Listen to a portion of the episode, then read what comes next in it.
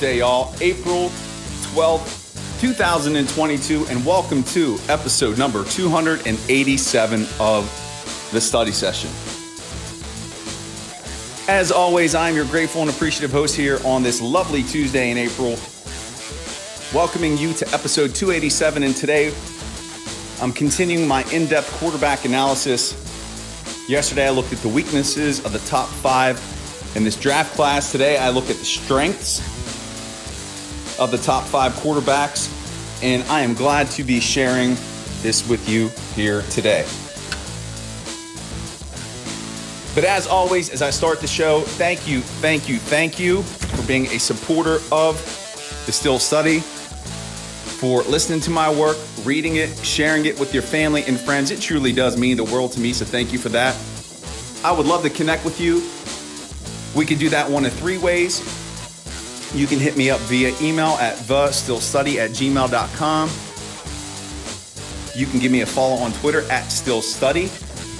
And you can also comment directly on the articles. It's up to you. But every Saturday, I do the Steelers Saturday mailbag where I get your questions, comments, feedback on the show. You drive the content. It's a lot of fun, and I would love for you to be part of that. Please also check out the podcast that I do with Jim Wexell over on his site, The Steel City Insider. Our podcast is called the Steel City Insider Podcast. We will be recording Thursday, and the episode will either be up Thursday later in the day or Friday morning. But Jim is super insightful, having covered the team since 1995. You definitely want to check it out. It is linked in the show notes. But studyings, the quarterback talk continues. I'm obsessed.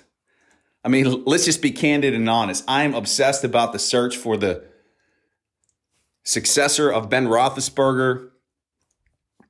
And one thing I know for sure that whomever they draft, I'm going to know more about that player than I probably really want to.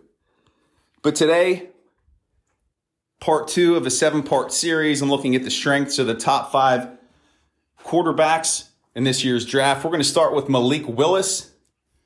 And what I'm looking at in this, this part of the series is what are those characteristics or traits that really make them stand out?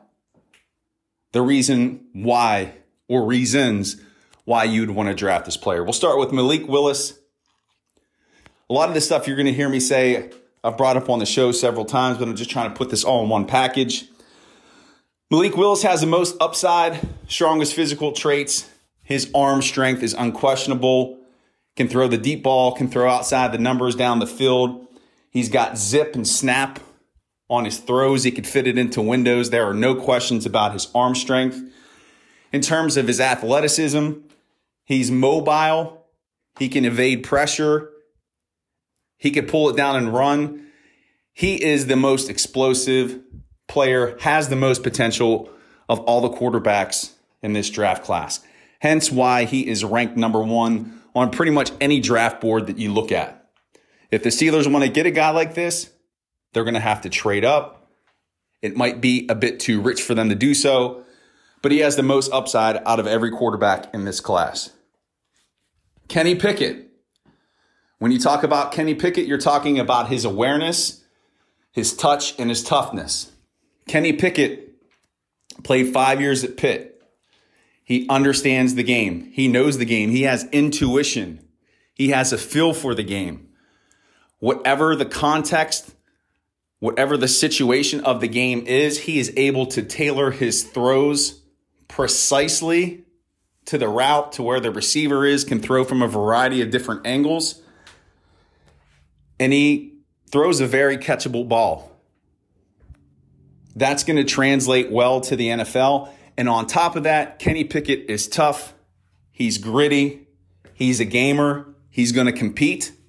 That's important at the quarterback position in order to get your fellow offensive players to rally behind you. But again, Pickett, awareness, touch, and toughness. Desmond Ridder. I've been a fanboy of Ridder for a long time. Call him the technician. He's technically sound. He provides leadership and he's a proven winner. Go watch film on Desmond Ridder. Watch his drops. He looks smooth. Watch his rollouts. Watch his play action. Watch his pump fakes. The guy is smooth in his movements. He looks the part. He looks right now like he's an NFL ready quarterback.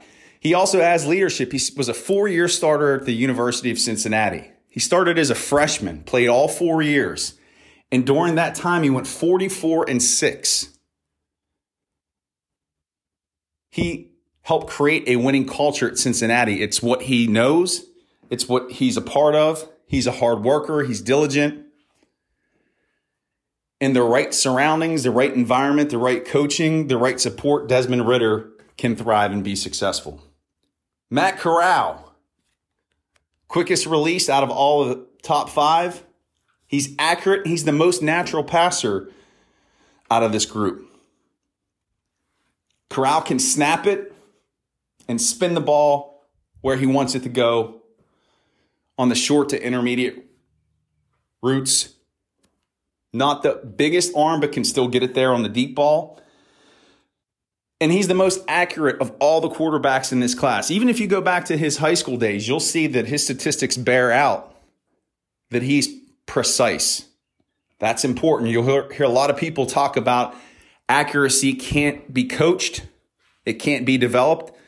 Well, if that's your argument, then Corral may be the guy for you because he has a history of it from his early days in high school and he looks the most natural as a passer. So Matt Corral, quick release, accurate, natural. And then finally, Sam Howell. Again, I've been watching a lot on Sam. He's growing on me. Sam Howell, he's aggressive and a successful thrower downfield. He's got sneaky mobility and toughness. Out of all the players in this draft class, nobody throws a better deep ball. Nobody connected on more deep balls down the field than Sam Howell.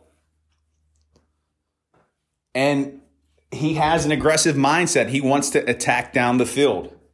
He doesn't, oftentimes to a fault, want to take the short to intermediate throw.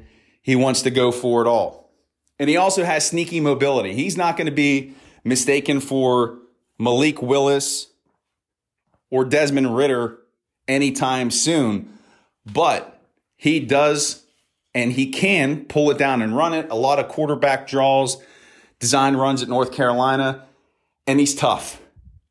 He sought out contact in college. He's going to have to rein himself in a bit in the pros, but the guy definitely has some intangibles in addition to his physical talents that make him an attractive prospect in this year's draft.